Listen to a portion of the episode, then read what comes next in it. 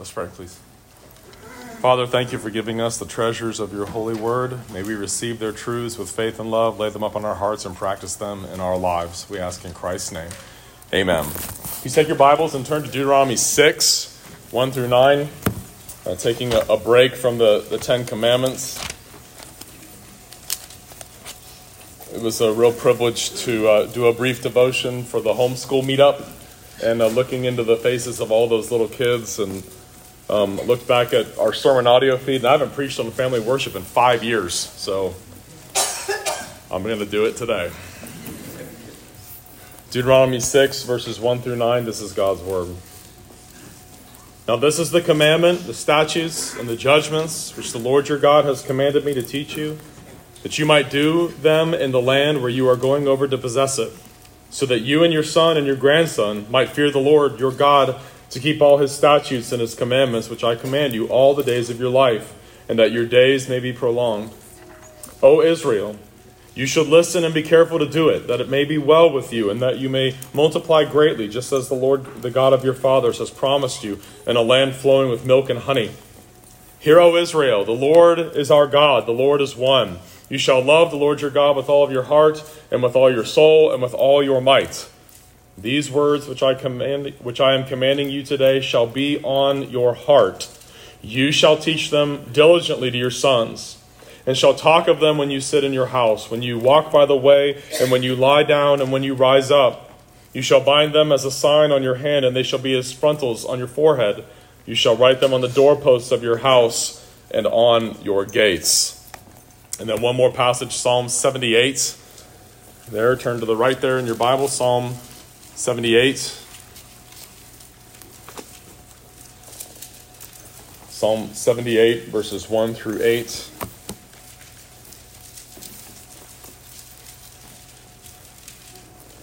Psalm 78. At the beginning, this is God's word. A maskil of Asaph. Listen, O my people, to my instruction. Incline your ears to the words of my mouth. I will open my mouth in a parable. I will utter dark sayings of old, which we have heard and known, and our fathers have told us. We will not conceal them from their children, but tell to the generation to come the praises of the Lord and his strength and his wonderful works that he has done. For he established a testimony in Jacob and appointed a law in Israel, which he commanded our fathers that they should teach them to their children that the generation to come might know, even the children yet to be born, that they may arise and tell them to their children, that they should put their confidence in God and not forget the works of God, but keep his commandments and not be like their fathers, a stubborn and rebellious generation, a generation that did not prepare its heart and whose spirit was not faithful to God. May God bless the reading of his holy word. I want to go over three things with you uh, this morning. We're going to walk through both of those passages, phrase by phrase, here in a moment. But first, I want to give you an exhortation and a, kind of a definition also of what family worship is. What is this? One of the great old confessions of faith from 1677 said this in its preface. They said in 1677, And verily there is one spring and cause of the decay of religion in our day which we cannot but touch upon and earnestly urge a redress of, and that is the neglect of the worship of God and families by those to whom the charge and conduct of them is committed. May not the gross ignorance and instability of many, with the profaneness of others, be justly charged upon their parents and masters who have not trained them up in the way therein, wherein they ought to walk and when they were young? But have neglected those frequent and solemn commands which the Lord hath laid upon them, so to catechize and instruct them that their tender years might be seasoned with the knowledge of the truth of God as revealed in the Scriptures, and also by their own omission of prayer and other duties of religion to their families, together with the ill example of their loose conversation, having hardened them first to a neglect and then contempt of all piety and religion. We know this will not excuse the blindness and wickedness of any but certainly it will fall heavy upon those that have been thus the occasion thereof. They indeed die in their sins, but will not their blood be required of those under whose care they were, who yet permitted them to go on without warning? Yea, led them into the paths of destruction? And will not the diligence of Christians with respect to the discharge of these duties in ages past rise up in judgment against and condemn many of those who would be esteemed such now? Several key things to notice about this. The ministers that wrote that, they did not locate the cause of religious decay in the wickedness of their surrounding culture. They did not locate the cause of decay in the church to drugs or alcohol, or bad music, or liberal media, or bad movies. Of course, they didn't really have movies in 1677, or gambling, or anything like that. But rather, they said the chief reason for the decay of religion is the living rooms of Christian people, is the homes of Christians who neglect the worship of God in their living rooms, in prayer and catechizing and reading scripture together, praying together. The blame for this, they said, is to be laid at the feet of those whom God's word charges to do this. And so it's not at the feet of Satan, it's not at the feet of the unbelieving world, it's at the feet of those that were supposed to do it but failed to. Those who neglect prayer, catechizing, Bible reading, and worship in families. They said the, the word that they used is inure. Inure means to harden. They harden their own families by neglecting these means of grace. By neglecting family worship, Christian parents can actually ingrain in their children the neglect of the faith in Christ and finally create a contempt for it. Some of the most hardened enemies of Christianity grew up in Christian families. A little known historical fact about Friedrich Nietzsche is that his father was a Lutheran pastor. And when he was born, he was held up in the air and they rang the church bells. Those who are blind and wicked, they'll die in their sins.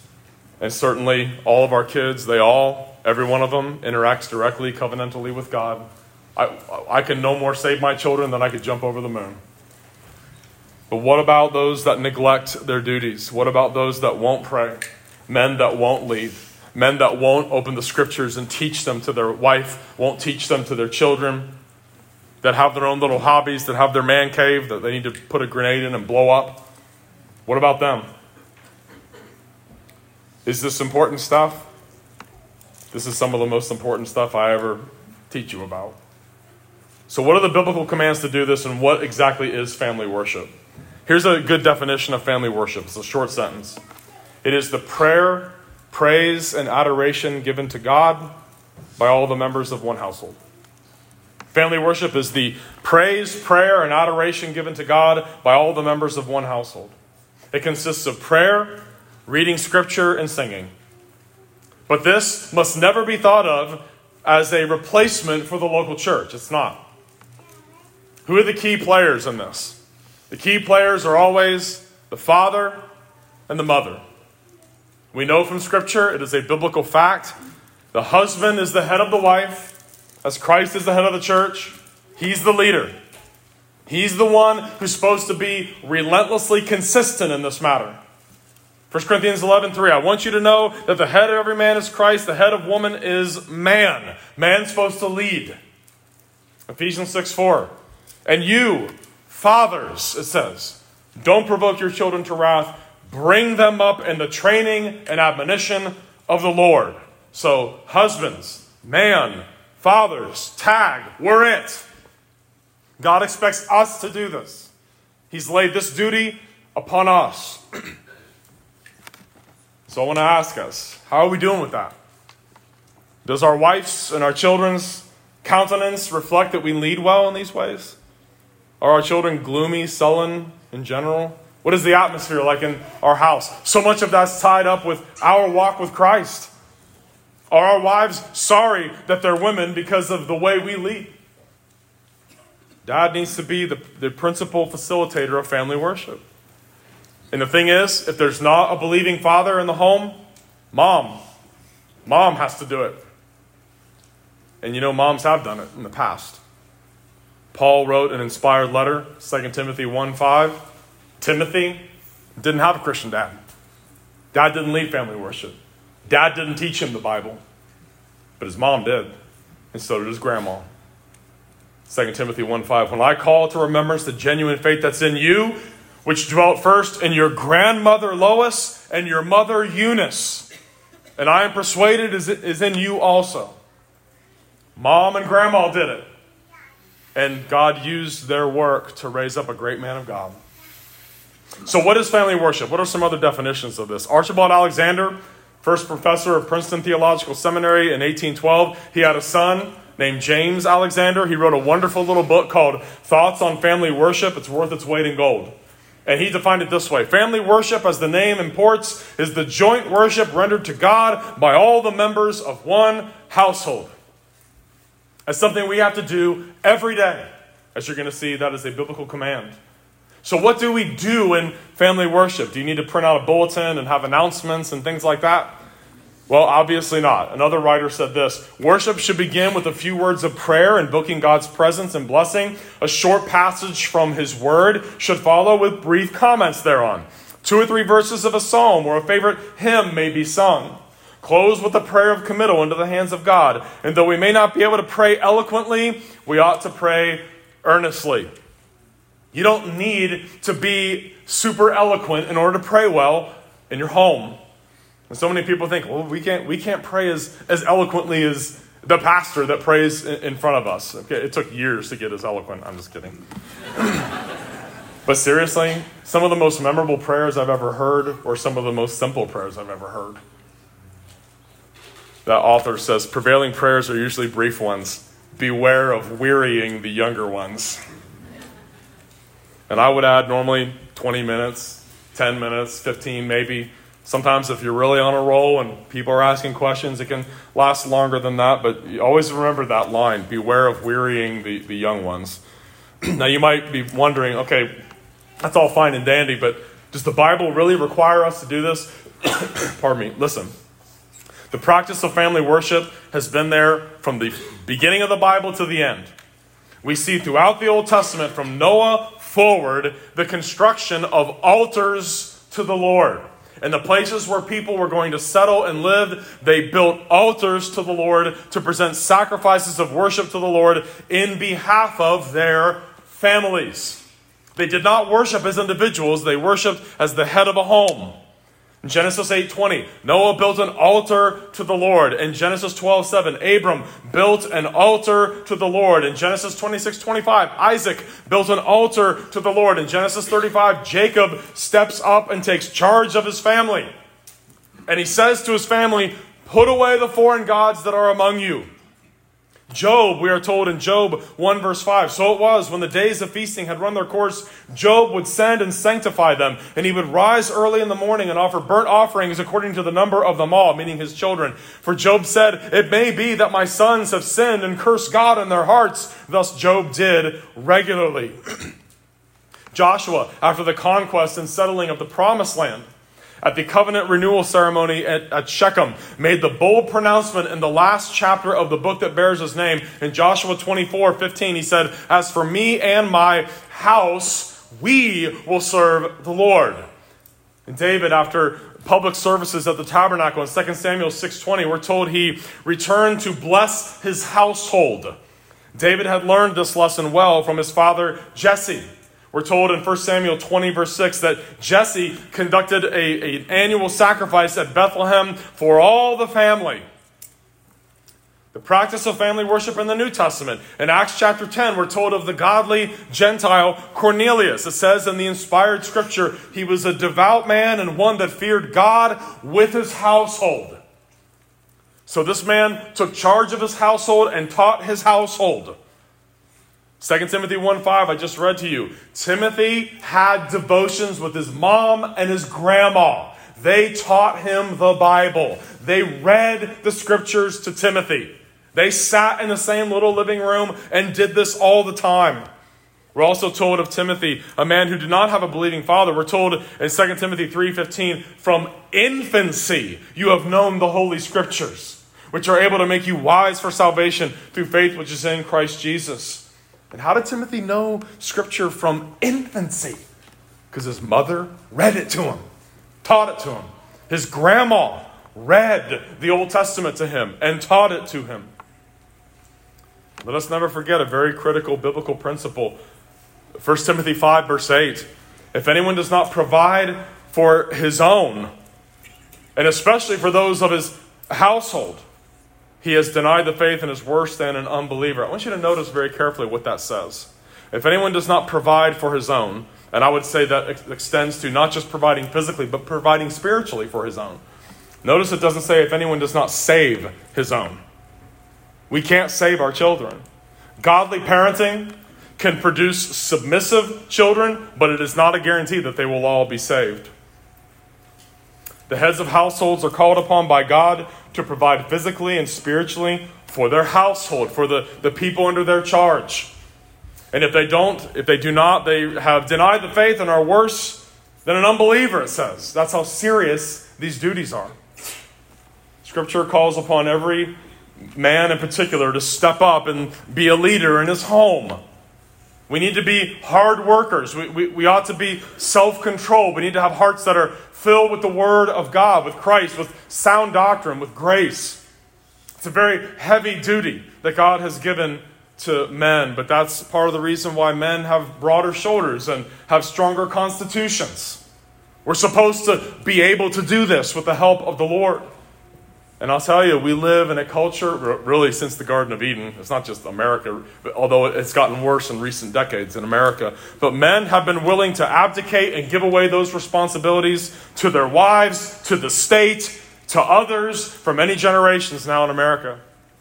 And it's time for this to stop. We have to, to take the mantle of that leadership and lead. It's time for men to stop being effeminate and to stop being soft it's time for men to quit being selfish. It's time for men to put away their silly hobbies and games and other interests and to devote themselves to studying their wife so that they can love her better. Studying and loving God's Word and wearing themselves out in prayer and investing their time and their energy in their wife and their children. Yes, it takes unselfishness to do that well, but that's the call God has given to us. Listen to the beginning of the visible church in the Old Testament. I love this. God calls Abram. Genesis 18, 17, the Lord God said, Shall I hide from Abraham what I am doing? Since Abraham shall surely become a great and mighty nation, and all the nations of the earth shall be blessed in him. For I have known him in order that he may command his children and his household after him, that they keep the way of the Lord, that they do righteousness and justice, that the Lord may bring to Abraham what he has spoken to him. And so God did not just call Abram, he gave him a very specific mission. I want you to command your children and your household to know me and to walk in my ways and to obey me. Remember Eliezer? Remember the guy that was sent? That's probably who that was, the servant that went to get a bride for Isaac. Remember how much he prayed and he prayed and he, he asked God, you know, the, the, the one that waters my camels, let her be the one. Where did he learn that? From Abram. Abram taught him how to pray, how to know the Lord. Abram took that duty very seriously. Dear, dear ones, why don't we? We've got to take the same duty seriously. We command our children and our households not by just by what we say, but, but by also our priorities instruct them. How we live, what we say, and how we say it. Our demeanor, our attitude, the way we react to trials and stress, that is having an influence as well. That which is important to the head of the household will become important to your children. And if church attendance and participation and study of God's Word are things that constantly fall by the wayside in our homes, don't be surprised if they fall by the wayside in the lives of your children. Turn to Psalm 78. Look at Psalm 78. You actually shouldn't need to turn there. You just you were just there, right? Psalm 78, verse 1. Let's walk through this phrase by phrase. Listen, O my people, to my instruction. Incline your ears to the words of my mouth. I will open my mouth in a parable. I will utter dark sayings of old, which we have heard and known, and our fathers have told us. We will not conceal them from their children, but tell to the generation to come the praises of the Lord and his strength and his wondrous works that he has done. Okay, so what are you supposed to say? What are you supposed to say to your family? Heads of households, to, to, to the wife that doesn't have a believing husband, to the husband that's wanting to lead, what is it that you tell them? You tell them the praises of the Lord. Tell them your testimony, the things that God has done in your life, the ways He's helped you to overcome sin, the way He came after you and saved you, and all the, the things that He's done for you in your life, all the ways He's blessed you. And you also tell, see verse 4 there? And His strength and His wondrous works that He has done. Read to them the story of the Exodus. Read to them about the plagues, about the mighty miracles, about the resurrection of the Lord and what it means, and Jesus' mighty miracles. If you're wondering, well, I don't know what to go to today, I don't know what to go to today. Read about the resurrection of Lazarus. It's one of the greatest things that's ever happened in the history of the world. Read John 11 to your kids today. Read John 9, the story of the man who was born blind, and Jesus gave him his sight. Read the, the, the stories of, the, of all the other miracles that Jesus did. The wedding at Cana in John 2, and all the other miracles that he did, the feeding of the 5,000 in John chapter 6. Read that stuff. Those are the praises of the Lord and the mighty works that he has done.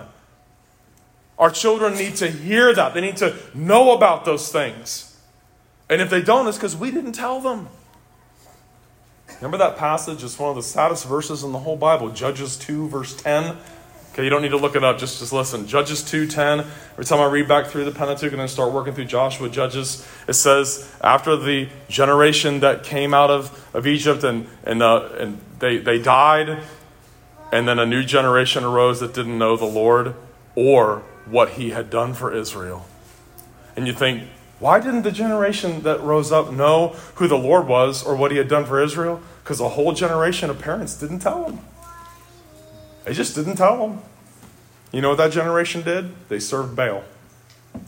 The next generation did a nosedive. The whole book of Judges is just serving Baal and all the punishment, and it goes back to parents that didn't do what Psalm 78 says. Look at verse 4 again. We will not conceal them from their children. We won't conceal the doctrines of Scripture from their children. Notice not just our children, but their children. If I fail to disciple my kids, I'm sinning not just against them and against God, I'm sinning against my Father. Because my children are His children. You see the way that's worded in verse 4? We will not conceal them from their children, from our Father's children. If my kids do not tell their kids about the things of God and don't read the Bible to them and don't teach them the gospel and don't call upon them to repent, not only are they sinning against their kids, they're sinning against me. Because their kids are my children. This is supposed to be a multi generational thing. Look at verse 5. For he established a testimony in Jacob and appointed a law in Israel, which he commanded our fathers that they should teach them to their children. You see that? See how clear that is? Whose job is the education of the next generation? It's mom and dad, it's parents. Verse 6 that the generation to come might know, even the children yet to be born, that they may arise and tell them to their children Verse 7 that they should put their confidence in God and not forget the works of God, but keep his commandments and not be like their fathers, a stubborn and rebellious generation, a generation that did not prepare its heart and whose spirit was not faithful to God. You see, as I recall, doesn't verse 9 say the children of Ephraim, when they were faced with battle, what did they do? They turned and ran. They didn't want any part of it. Why? Because their parents didn't tell them about the things of God. So I want to make a call to disciplers, to heads of households. I want you to look at the other passages. Look back at, turn back to Deuteronomy 6, 1 through 9. And as you're turning there, I want you to think about this question How often do we sit in our homes, walk by the way, lie down, and rise up? Once a month? That's every day, isn't it? This is a daily, life integrated project. Look at it. Look at verse 1. 1 and 2. Deuteronomy 6. Now, this is the commandment, the statutes, and the judgments which the Lord your God has commanded me to teach you, that you might do them in the land where you're going over to possess it, so that you and your son and your grandson might fear the Lord your God to keep all his statutes and his commandments, which I command you all the days of your life, and that your days may be prolonged. So, the, the educational process of teaching about the things of God to our children. It is a multi generational project. Who is responsible before God to teach your children the Christian faith? You. Who's responsible to do that ultimately? You. What's the church's role? To equip you to do it. Okay, I've, I've already had 10. I can't disciple anyone else's kids. You are responsible to re- disciple your own children. Who's responsible to teach your grandchildren the faith? According to the law of God, you are responsible to do that too. See that in verse 2? Look at it. So that you and your son and your grandson might fear the Lord your God, to keep all his statutes and his commandments, which I command you all the days of your life, and that your days may be prolonged. Churches are to equip parents to disciple their children and their grandchildren. Yes, the pastors and the teachers and the elders and the older folks at church and your friends will always teach children directly themselves. They'll, they'll, also have an influence on your children, but the primary disciplers and teachers of children are their parents. That's Old Testament teaching, that's New Testament teaching. Look at verses 3 through 5. See it? O Israel, you should listen and be careful to do it, that it may be well with you, and that you may multiply greatly, just as the Lord, the God of your fathers, has promised you, in a land flowing with milk and honey. Hear, O Israel, the Lord is our God, the Lord is one. You shall love the Lord your God with all of your heart, and with all your soul, and with all your might. Listen carefully to verse 6. These words which I am commanding you today shall be in your heart. Verse 6 is the key to everything else. For us to pass the words of God, the doctrines of Scripture, the doctrines about God and man and the fall, sin, covenant of works, covenant of grace, baptism, the Lord's Supper, justification, sanctification, for us to pass those things on to the next generation, they've got to be in our hearts. They've got to be things that we treasure. And that's why all of us need to be diligent students of the Word of God passionate in our study of it, excited about its doctrines, and teaching them even when we're at low points and aren't as excited about our walk with Christ. Consistent in that, nourished by its truths and promises, its warnings, its teachings, all of it. The Word of God, the Scriptures, we're told, shall be in your hearts, it says. That's the preface to verse 7. These things shall be on your heart. You can almost hear Moses just preaching this to the people of Israel before they take the promised land. These things need to be things that you treasure in your hearts. And look at verse 7. You shall teach them diligently to your sons, and shall talk of them when you sit in your house, when you walk by the way, when you lie down, and when you rise up. The discipleship of our families is an all day, everyday work. It is life integrated, it's lifelong. We speak about scriptural truth to children when we sit, when we walk, when we lie down, when we rise up. So I would encourage you. I, I know how discouraging and how, how difficult this can be, but don't miss the opportunities to speak of the things of God to your children. And if you've let family worship kind of fall by the wayside or have not been as consistent, you need to repent to your wife, to your children. And let them know it's my job to do this. I'm supposed to do this every day. I'm supposed to open the Bible and read it every day to you all. And I need this needs to be more in my heart. Lord, help me to have a greater love for the truth and a, a, a deeper passion to spread that to you all. You know, fathers, we're it. The, the, the buck stops here. I, am the head of my family. I, I, I'm covenantally the head of my home. I need to be the one that teaches these things. Look at verse 8. You shall bind them as a sign on your hand and they shall be as frontals on your forehead. That's really a figure of speech, meaning everything that Scripture says is to affect what we do with our hands and to be on our forehead is supposed to be in our minds and our hearts, animating our actions. It doesn't mean literally write it on your forehead or whatever. Verse 9, you shall write them on the doorposts of your house and on your gates. If you want to do that, that's fine. It's easy to feel overwhelmed by the great duty of discipling a family or discipling another person, even. It's hard to know where to begin. But I'd like to suggest to you again Deuteronomy 6, verse 6 is the key to all of it. Look at it again. You see verse 6? These words which I'm commanding you today shall be on your heart. You see what he's saying? The Holy Spirit of God is not just saying, I want you to transfer the data from your brain to their brain. I want you to have an affection for this in your heart. Then you'll be able to teach this stuff diligently to your children. When it comes to discipling families, especially our kids, to follow Jesus and His Word, and we, we want them to, to do that. We want them to repent and believe the gospel, and we're heartbroken when they don't. I want to warn you about some things. It's easy to be sidetracked on this task. We can, we can be selfish in our desires for our children, wanting them to look good so that we look good as parents. Trying to make a happy home, that, that can be, become an idol. Becoming cranky or irritable when it's not happening the way you think it should, and people aren't responding to your efforts the way that they should, and things like that. It can so much become an idol, it can become about us rather than trying to lead them to Christ. We can feel like so much of a failure at times that what's the point of even trying anymore? We can also emphasize outward behavioral conformity. And by the way, that's not hard to do. It's not hard to get behavioral conformity to happen. But what is it that we're really wanting? We're really wanting the Holy Spirit of God to open their eyes to see the truth. The key to everything, dear ones, it's always the same thing.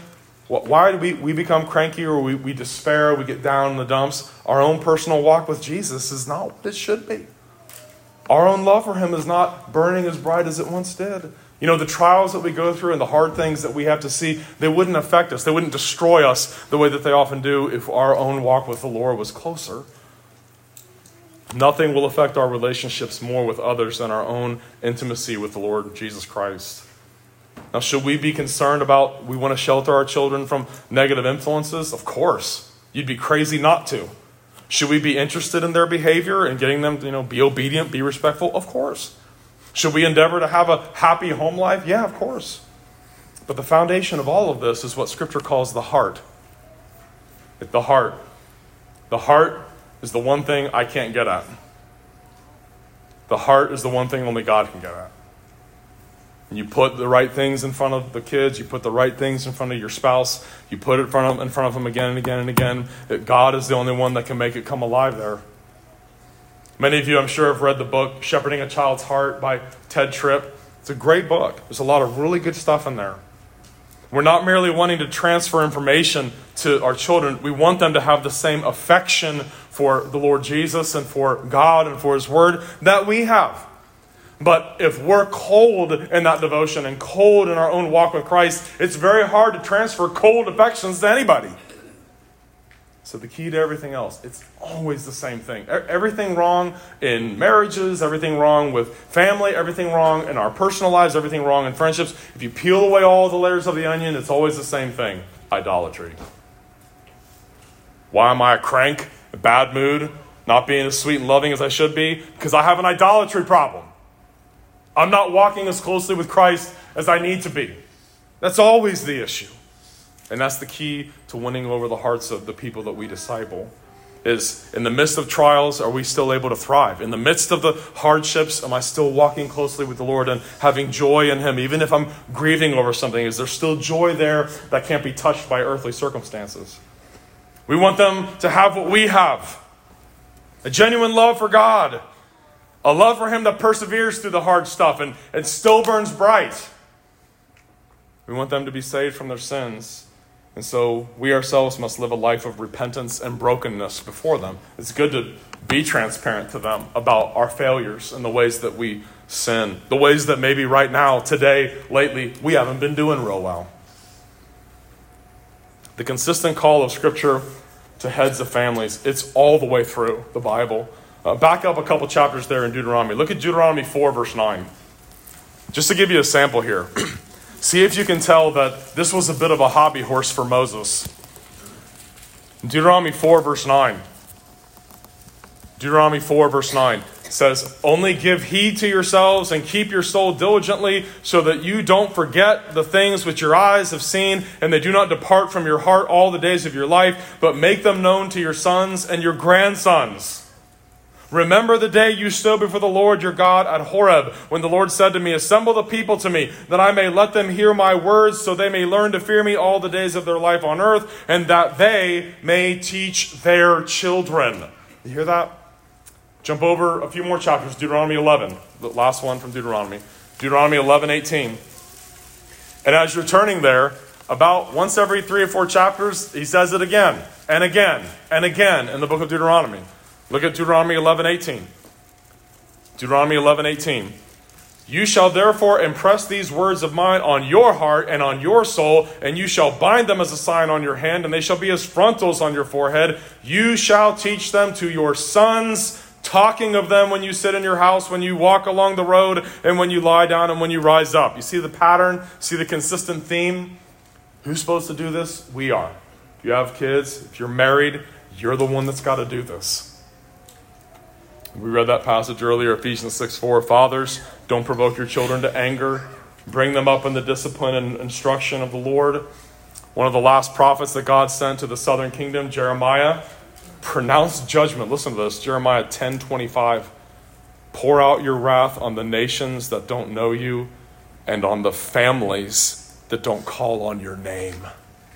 You hear that?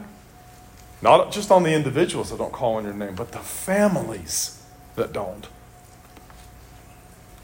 And then, thirdly, this morning, I want to give you an exhortation to be patient and to love, to have love and patience with your kids and with your family. In his wonderful booklet, The Duties of Parents, J.C. Ryle said this Now, children's minds are cast in much the same mold as our own. Sternness and severity of manner chill them and throw them back. It shuts up their hearts, and you will weary yourself to find the door. But let them only see that you have an affectionate feeling towards them, that you are really desirous to make them happy and do them good, that if you punish them, it is intended for their profit, and that, like the pelican, you would give your heart's blood to nourish their souls. Let them see this, I say, and they will soon be all your own. But they must be wooed with kindness if their attention is ever to be won. And surely reason itself might teach us this lesson. Children are weak and tender creatures, and as such, they need patient and considerate treatment. We must handle them delicately, like frail machines, lest by rough treatment we do more harm than good. They're like young plants and need gentle watering, often, but a little at a time. Isn't that good counsel? We must exercise the greatest of patience, that wonderful fruit of the Holy Spirit. Have you noticed that you've gone to levels of patience you didn't know were possible since you got married and had children? They're going to sin, and so are you. So am I. They're not going to be perfect, and neither will you. Neither will I. Why, why will those kids never be perfect? Because we're their parents. Sinners beget sinners. When we consider the depths of patience God shows us constantly, how much more ought we to be ready to overlook our children's failings? We can't expect them to get it all at once. Remember J.C. Ryle's line there? They're like young plants. They need gentle watering, often but a little at a time. You know, there was a joke in my family, you know, early on and having kids. I gave one of my real little kids a, a, a book for one of their birthdays called 365 Days with John Calvin. No five year old is going to want to read that. Be an encourager of others, especially family and children. Take every opportunity to consider what they do well and praise it. Many of us, maybe we had parents that were nothing but critics. They, they only seemed to notice everything we, we did that was wrong. That's a terrible thing that generationally we should work to break free from. Take every opportunity, anything they do well, praise it, encourage it.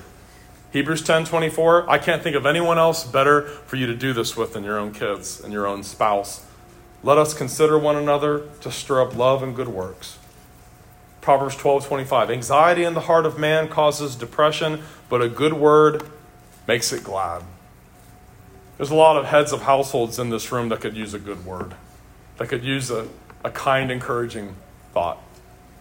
Write your children, write your friends, write loved ones, your spouses notes. Pull them aside and tell them how much you love them. Take time to speak a good word to them. I mean, think about that. The Holy Spirit of God told us this. Anxiety in the heart of man causes depression, but a good word makes it glad. Your words can do so much good in your own family, and they can do so much evil. And I've told you all before I've had physical injuries. I've been hurt and sick before, and I've gone through some pretty physically painful things in my life, but nothing, nothing has hurt me more than the people, the, the things that people have said to me or written to me. So use your tongue to be the law of kindness to people and mercy and encouragement. That's why God has those passages in His Word. Matthew Henry in a wonderful sermon. This sermon was actually discovered not too long ago. Someone uh, discovered it in a pile of manuscripts, and it had never been published. And it was a sermon about family worship. And Matthew Henry wrote this Countenance everything that is good and praiseworthy in your children and servants. It is as much your duty to commend and encourage those in your family who do well as to reprove and admonish those who do amiss. Do we really get that? It is just as much my duty to praise everything good I see as it is to pull aside and correct what's wrong. I think so often we just correct stuff and we don't praise the good enough. We should do that. Henry says, If you take delight only in blaming that which is culpable and are backward to praise that which is laudable, you give occasion to suspect something of an ill nature in you. Not becoming a good man, much less a good Christian. It should be a trouble to us to have to give a reproof, but a pleasure to say with the apostle in 1 Corinthians 11 2, Now I praise you when Paul wrote his letters, he was eager to praise them for everything good that, that he saw in them before he laid into to them about everything bad. We should do the same thing with our own families, with our own spouse, with our own kids. Eager to praise and almost reluctant and showing heartache to have to criticize and correct. Henry says most people will be easier led than driven. Isn't that a great statement? That most people are, are easier to lead than to stand behind them with a bullwhip and try to get them to go forward. And he says, and we all love to be spoken well to.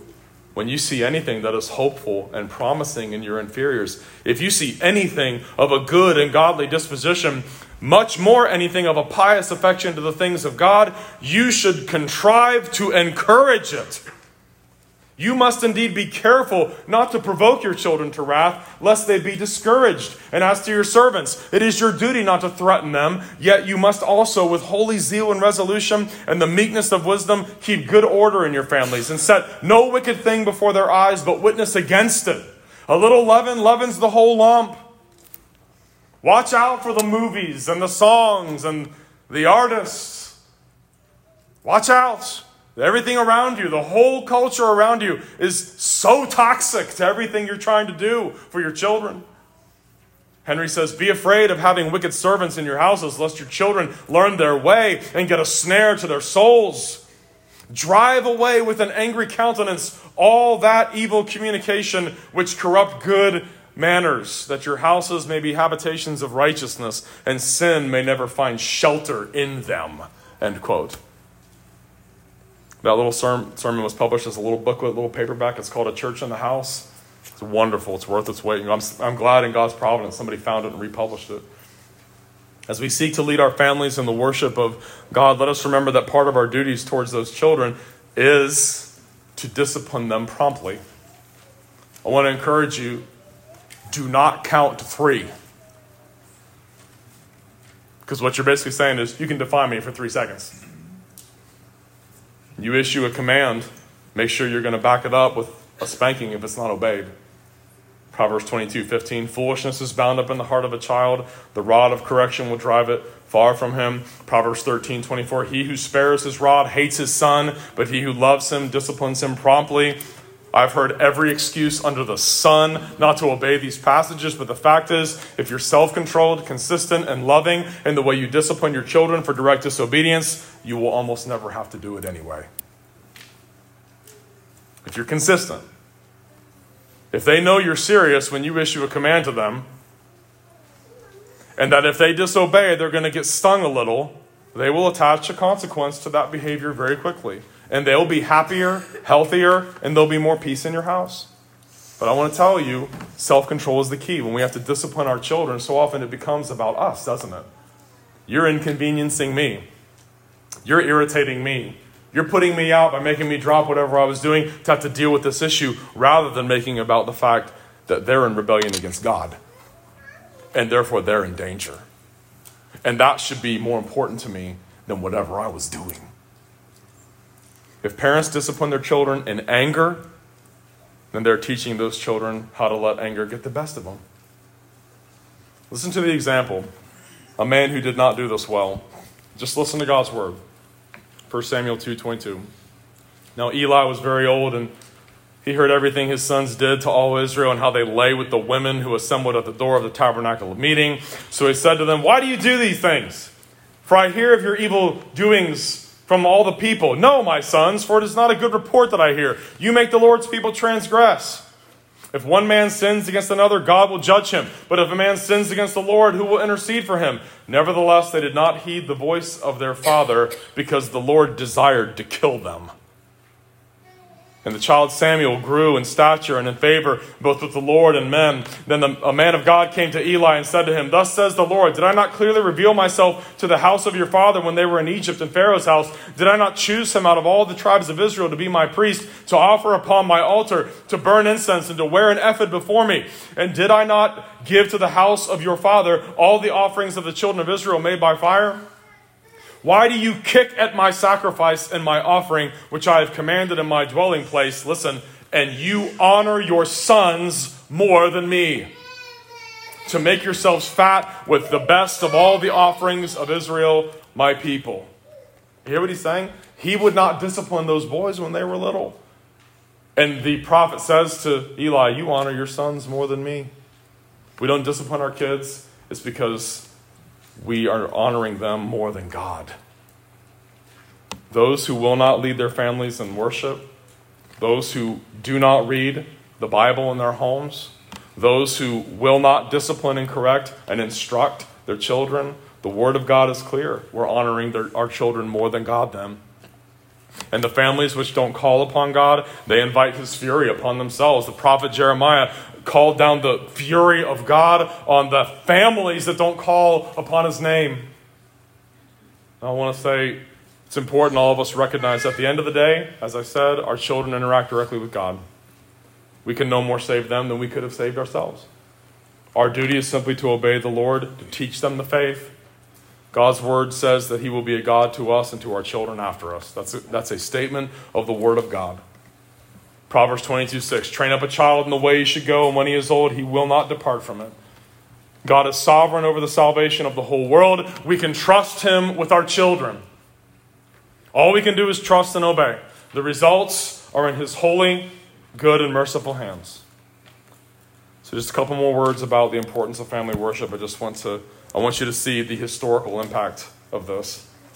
One Puritan writer said this, "For your sakes, dear friends, I presume again to appear upon the public stage, to be your faithful monitor, to prompt you to your duty, and to promote the work of God in your souls and the worship of God in your families. And I know not how a minister can employ his time, studies, and pen better next to the conversion of particular souls than impressing upon householders a care of the souls under their charge. This hath a direct tendency to public reformation. Religion begins in individuals and passes on to relatives, and lesser spheres of relationship make up greater. Churches and commonwealths consist of families. There's a general complaint of the decay of the power of godliness and inundation of profaneness, and not without cause. I know of no better remedy to this than domestic piety, he called it. C.H. Spurgeon last quote I'm going to read to you and then we'll pray. He said, Family prayer and the pulpit are the bulwarks of Protestantism. Depend on it. When family piety goes down, the life of godliness will become very low. In Europe, at any rate, seeing that the Christian faith began with a converted household, we ought to seek after the conversion of all our families and to maintain within our houses the good and holy practice of family worship. So I exhort you as I exhort myself be consistent. I know we have a million things going on. We have work, we have stress, we've got family stuff going on, but make sure, heads of households, that you are ruthlessly consistent. As a family, every day we sit down, even if it's five, ten minutes. I'm going to pray. I'm going to read a short passage of scripture, make a couple comments about it. We're going to sing the doxology, maybe that we're, we're doing at church, and then we're done. But you need to do that every day. We were redeemed to be God's worshipers, and we've got to teach the rising generation that worship doesn't just happen on Sundays, it is our way of life. Let's pray. Father, we thank you for the shed blood of Christ, that He has truly forgiven us of all of our sins by bearing their punishment at Calvary. Lord, help us in gratitude to you and thankfulness to you to strive to be consistent in the instruction and discipline of our children, to do family worship every day. We may not know everything about the Bible, but if we have one, we can read it, and we can read it out loud. Help us to have the courage and the integrity to lead well in our homes And we pray that you would save all of our children and that they would do the same with their own kids and worship God and their families. We ask in Christ's name. Amen.